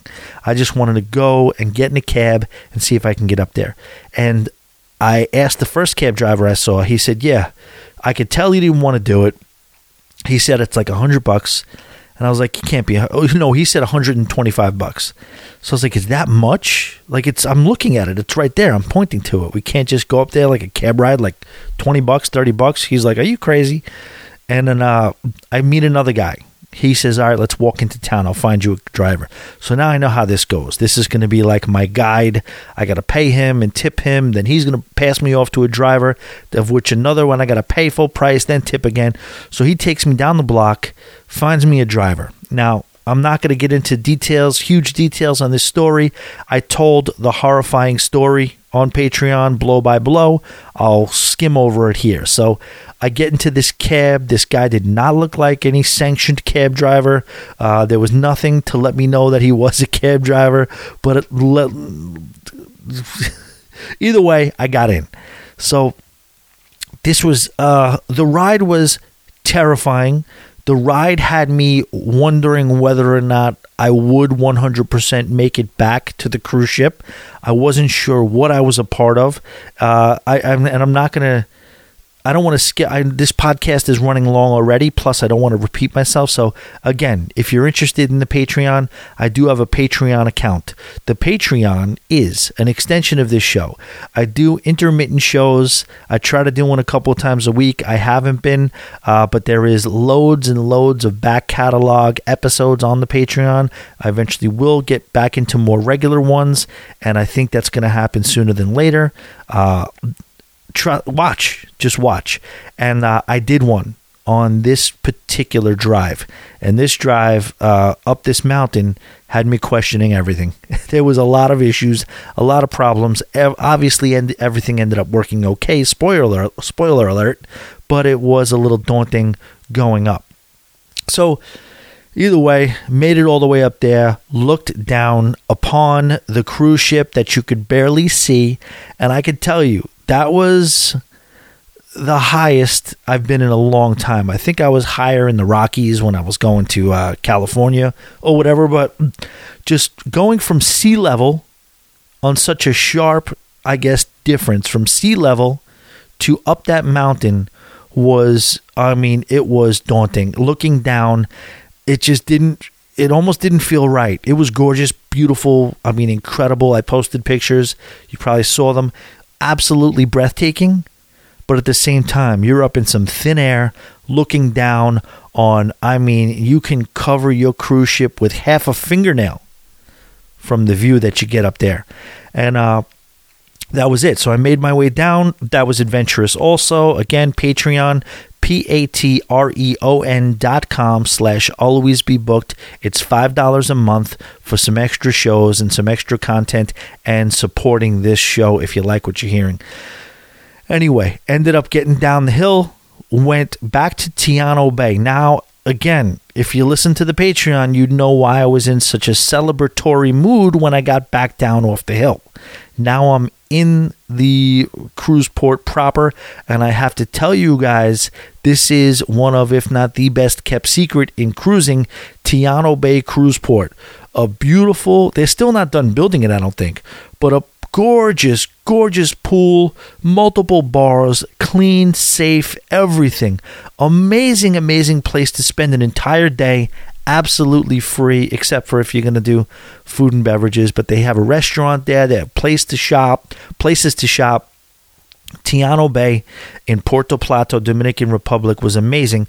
So what I did there was I got a drink, uh, double pina colada. I was just feeling celebratory, so I got a pina colada with the floater, hung out, finished that, got another one, went around the pool into the pool, and that's where I met Sheila and her friend. I'm so so so sorry. I don't remember the other friend's name. Again, I do my best. I don't always remember, but Sheila I met and her other friend, and they had uh, Sheila had her daughter, and we were hanging out, and we were having a cool conversation. We were enjoying ourselves in the pool.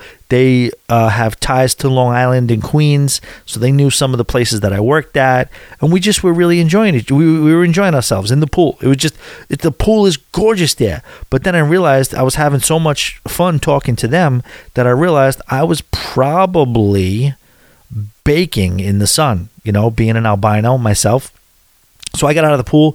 I said, I'll be right back. I know that they had just ordered a drink. When I got over there, their drink was being made. I instructed the bartender to put that drink on my tab, so they were cool. And then I just decided I was going to hang out under this hut for a little while so as to escape from the sun. Then I met a gentleman by the name of Fernando. And boy, I'm going to tell you something again. Just you connect with people sometimes. You know what I mean? You just connect with people and you start up a conversation. And guys, it's not a coincidence where you are. You're sitting. I mean, I posted pictures of this thing, and I'll post one again. See, this is what I'll do. I'm going to release this episode tonight, and then I'm going to do a post that's going to basically capture Tiano Bay as much as possible. Now, I was half in the bag, so I wasn't 100% uh, thinking that I was going to capture Tiano Bay the way it should be captured with, uh, you know, I, I, it wasn't like a planned vlog with Tiano Bay, but I'm going to do all the Tiano Bay stuff that I have and put it on one post so you'll see to the best of my ability what I'm talking about. But that has to have some sort of an effect of you just being able to kind of just like meet people, be kind to them, open up and just have great connections and great conversations. And that's exactly what I did with Fernando and his crew. And he started telling me about his girlfriend in Canada and his brother who plays baseball and he plays baseball. And he was giving me, you know, Dominican Republic is very, very rich in baseball history. But I told him the story of what I did as far as going up that mountain and how terrified I was. And he goes, Hey, man, you know, sometimes the greatest things come from when you're most afraid. And then I said to him, you know what? That's I was like, do you know Will Smith? And he's like, yeah. I was like, you know, he said that's his thing. He said the greatest things are on the other side of fear.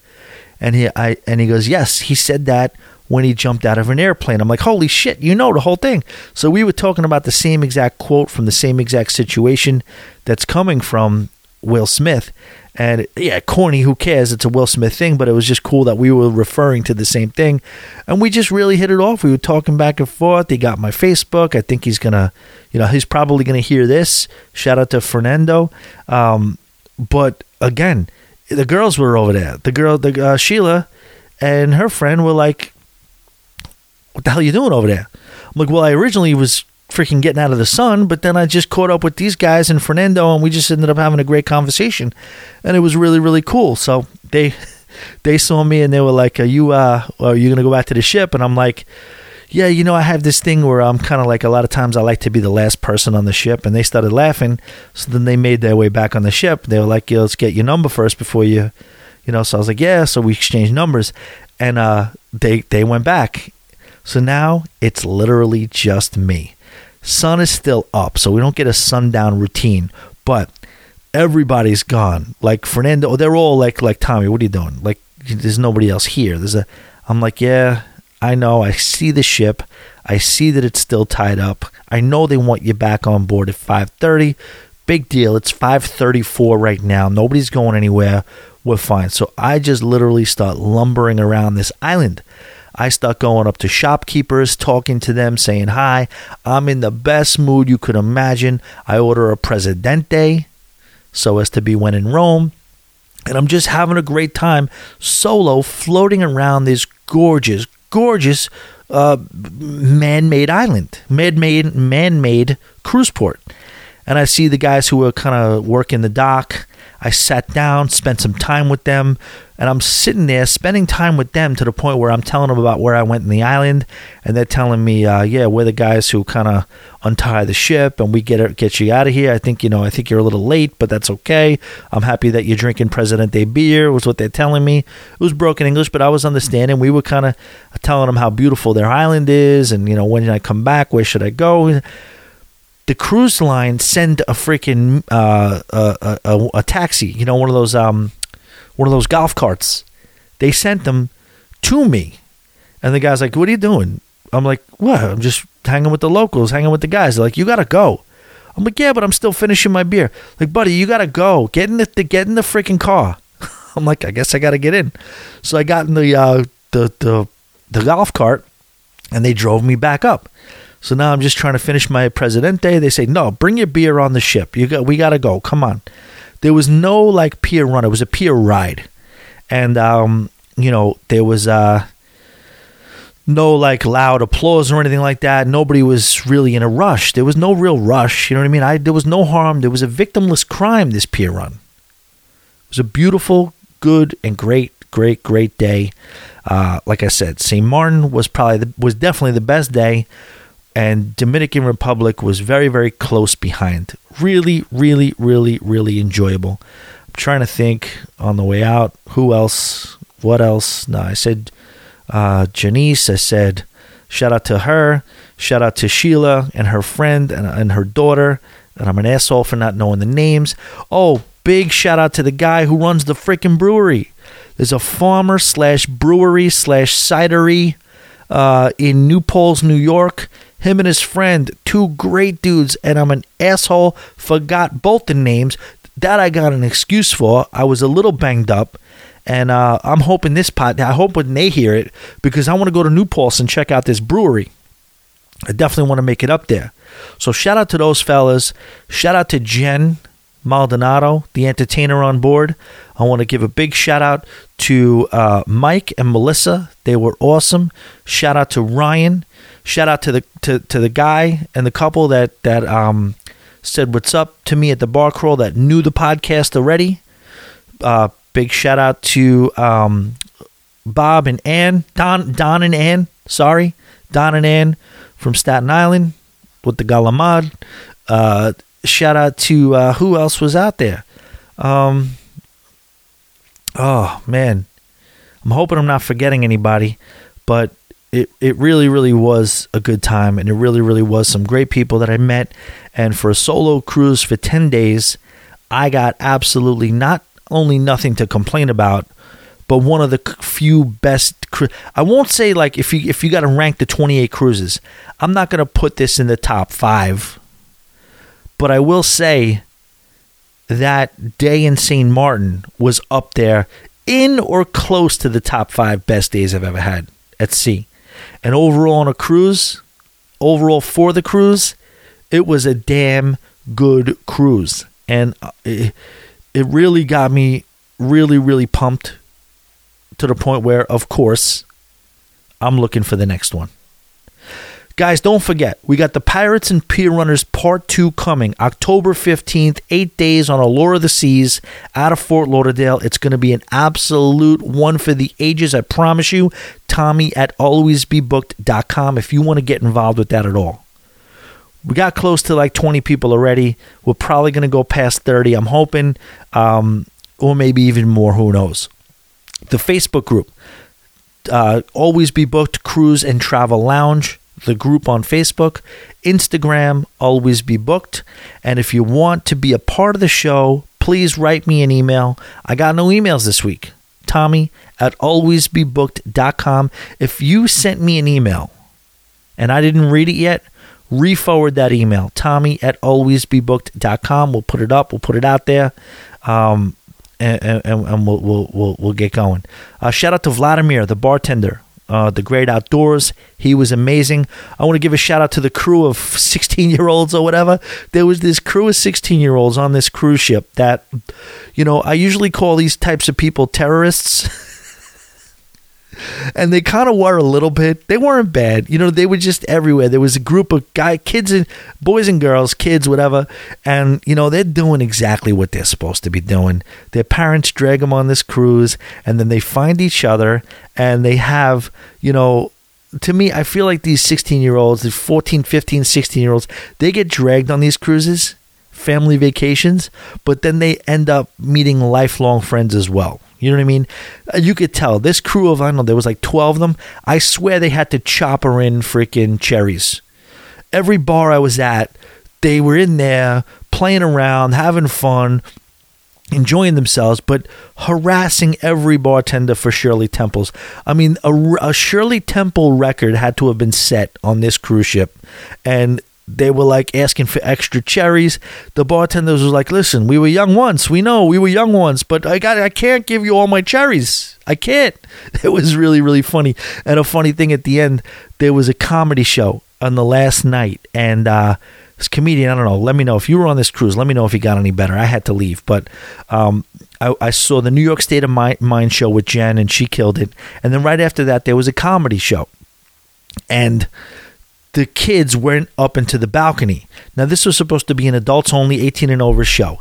And it was hysterical because the introducer, the host, got on say, and now get ready for stand up comedy. This is adults only comedy. So you do have to be 18 years old to be in this show. And then they go, We mean you, teenagers in the balcony. And then the spotlight guy shined the giant spotlight on them. And the kids just sat there. And then they said, Let's go. And even a chant broke out. You gotta go. You gotta go. Because the show was getting held up because these 16 year olds were trying to watch this comedy show, but they weren't 18, so they were getting kicked out. But they just literally sat there like nothing happened to the point where the host, the host of the show, just went, All right, hopefully they behave they just let him stay and went on with the show. Now I only heard one or two jokes because this uh, the comedian, let's just call it, not my favorite. Uh, so I had to bounce out of there. But that was it. So I think it was the night before the last night of the cruise. Uh, they they were showing, you know, listen, you're down to the bottom of the barrel of activities when you're looking at what the movie is, what they're showing on the big screen. Now it's cool when they do it under the stars, but it's still, even though, okay, really, you're gonna watch movies, yeah, but uh, either way, that's not a bad night to spend. If you got an eight night cruise and you want to chill one night and watch a movie on the Lido deck with some popcorn and a nice blanket under the stars, nothing wrong with that. Uh, but when you're on a solo cruise on the Norwegian Gem on the ninth day and they're showing Casablanca in the atrium, and you're like, oh, that's interesting. so that's exactly what did happen. I was like, you know, cruised out. We had a great time running around, you know, doing all this stuff, having fun. Yeah, it was it was a chill cruise, but it was it was a it was a busy cruise. I was doing a lot. But on the night before the last night, they showing Casablanca. Now I've seen it, I think, a long, long time ago. But you're talking about a classic movie, and uh, it started at ten thirty. So I'm like, is this the worst move? You know, you go in, you sit down, get yourself a cup of coffee. You're on a cruise ship, and you watch Humphrey Bogart in one of his most in one of what is the most famous pieces of filmmaking in in, in all of American history. Why not? So that's what I did. I did feel weird about it though. I was like, dude, what, this is what it's come to. Really, just sitting in the lobby watching Casablanca. But there, I, listen, at the end of the day, I laugh at it. But no, I'm not ashamed of it. Um, also, I did have a night eating at O'Sheehan's, and that was good. So that was it for that. I didn't necessarily go to O'Sheehan's. I wanted to make sure I experienced it once. And uh, you know, the night they do shut the buffet down. They used to have a buffet, a portion of the buffet that would go uh, 24 hours, and they would cut down most of the buffet. But there'd be like pizza and burgers, or pizza and chicken fingers, or or stuff like that, hot dogs. If you really wanted something, you can grab something in one little. They would clean up the whole buffet except one little area, but they didn't do that on this ship per se. What also needs to be said, and I haven't mentioned this yet, I should have probably mentioned it earlier, is that I don't recall any cruise that I've ever been on where across the board the crew was as nice as they were on this cruise. From the buffet down to the main dining room to everywhere in the ship whatsoever 100% there's an exception. I'm going to say it in a second. But um, across the board everybody if, if you got within six feet of anybody they were greeting you with a very very warm smile. I'm going to tell you that right now. Um, it was just again it can't be said enough from everybody across the board on the ship. Usually like i said it's the 30 30 30 usually you have 30% of the people who are doing uh, their job well 30% of the people who are going above and beyond, and then 30% of the people who are on their last contract and really want no part of any of it. Usually that's what you get. In this cruise, it was 90 10. 90% of the people that you encountered on this cruise ship were so very happy to smile, say hi, be accommodating, and be of service. It was really, really, really cool. So, as a whole, the dining, uh, I told you, the main dining room was lackluster the entire cruise. The buffet, when I said it was rough in the beginning, by the end of the cruise, I don't know what happened. I don't know why. I don't know what the deal was, but it literally got better every single day. From a selection standpoint and a quality standpoint, I found myself really, really enjoying the buffet. Now, I would do the buffet for lunch. My rhythm pretty much was fruit for breakfast, nothing until like maybe three or four o'clock. And then uh, I would do a late night uh, well, not late night, a, a, dinner, like a late dinner, and uh, the buffet was really really impressive at the end of the day. It was it was an impressive buffet, even even though I talked a bunch of crap at the beginning of the show. It I, I forgot to say how good it eventually got, and then the other thing was I did one night at La Cucina. La Cucina, the food was good. Every dish was good, I have to say. The problems I have was with the service. They were not friendly in that room. That was the only experience on the entire cruise where they just weren't friendly. They were trying to just get you out of there. And on the menu, they called it uh, mozzarella and tomato salad. Um, no, they called it a burrata and tomato salad. There was no burrata. It was mozzarella. It was just little balls of fresh mozzarella, but it was not a burrata by any stretch of the imagination. So that was just false.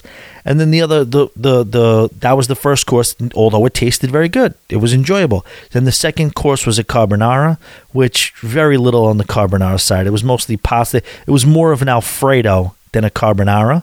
No problem. It wasn't bad. But then the ossobuco was absolutely delicious. I had maybe like three or four braised meat or braised slow cooked beef dishes. They missed on every single one. The tenderness may have been there, but they were all kind of like uh, I guess a little a little tough and dry. They looked great. But when you ate it, the flavor was a little lacking and it was a little dry. They nailed the ossobuco and the tiramisu was delicious as well. But the other problem I had was that the guy was I'm sitting there eating the dessert and he's handing me my sign out sheet. He's handing me my check, my bill. I'm like, wow, you in a rush, huh? And he goes, huh. So it just that was that was left a bad taste in my mouth. That was the last dinner of the of the of the cruise too, so it sucked because that kind of like left a little bit of a bad taste. But it, it was what it was and was fine. So if that's if that's all I had to complain about, the food in general was very good um, in the buffet, bad in the main dining room. Uh, the entertainment was really really good across the board. You had Jen, uh, the comedian was a little rough, but the the the, the band that they had, the pop band that they had, I forgot the name of the band. They were phenomenal. The the girl in the band was adorable.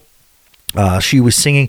Went to a show they did uh, the Beatles, and it was kind of random. The Beatles and Queen tribute, and it was a woman singing the whole thing, but she was really good. So I wasn't complaining about any of that.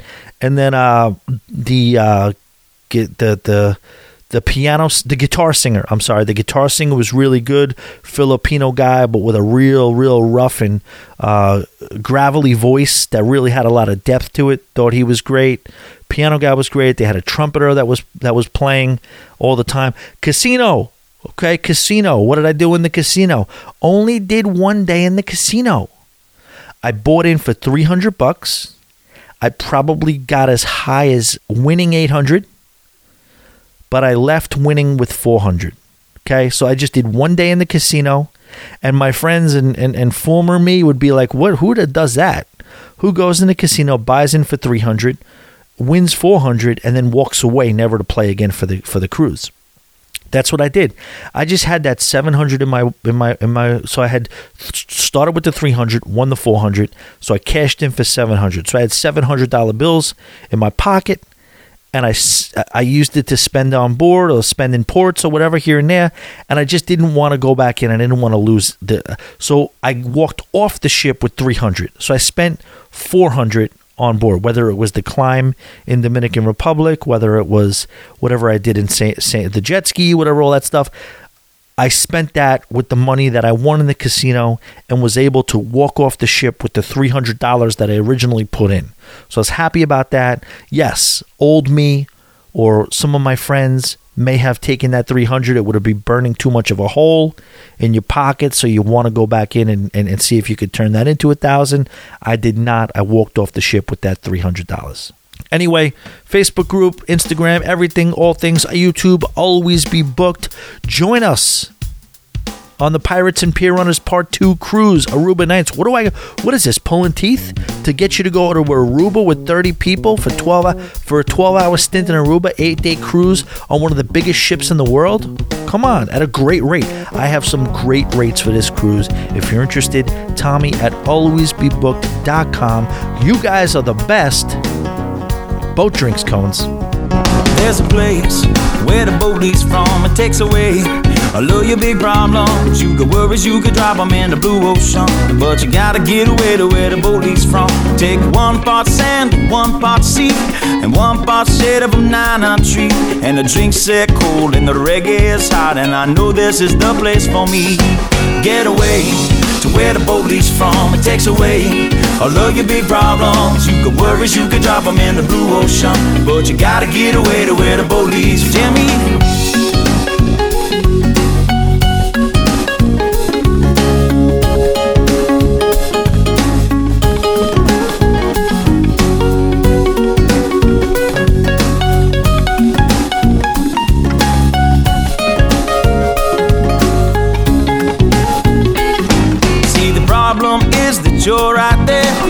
Perfectly good island somewhere where a ride that floats and don't grab your coat. You won't need it where we are going. Get away to where the leaves from. It takes away all of your big problems. You worries, you can drop them in the blue ocean. But you gotta get away to where the leaves from. Pick me up, pick me up, pick me up. Put me down, in the sand where it's cool. Put me down, and when I fall on my stool, put me down. I'll just leave there till morning comes round. With sunshine, ten ladies, and pina coladas, and Bob Marley songs that are playing. There's a song in my ear that I want you to hear. Soft tropical lips that are singing. Get away to where the leaves from. It takes away all of your big problems. You got worries, you can drop them in the blue ocean. But you gotta get away to where the leaves from. So get away to where the leaves from. It takes away all of your big problems. You got worries, you can drop them in the blue ocean. But you gotta get away to where the. So get away to where the leaves from. It takes away all of your big problems. You got worries, you can drop them in the blue ocean. But you gotta get away to where the boat leaves from.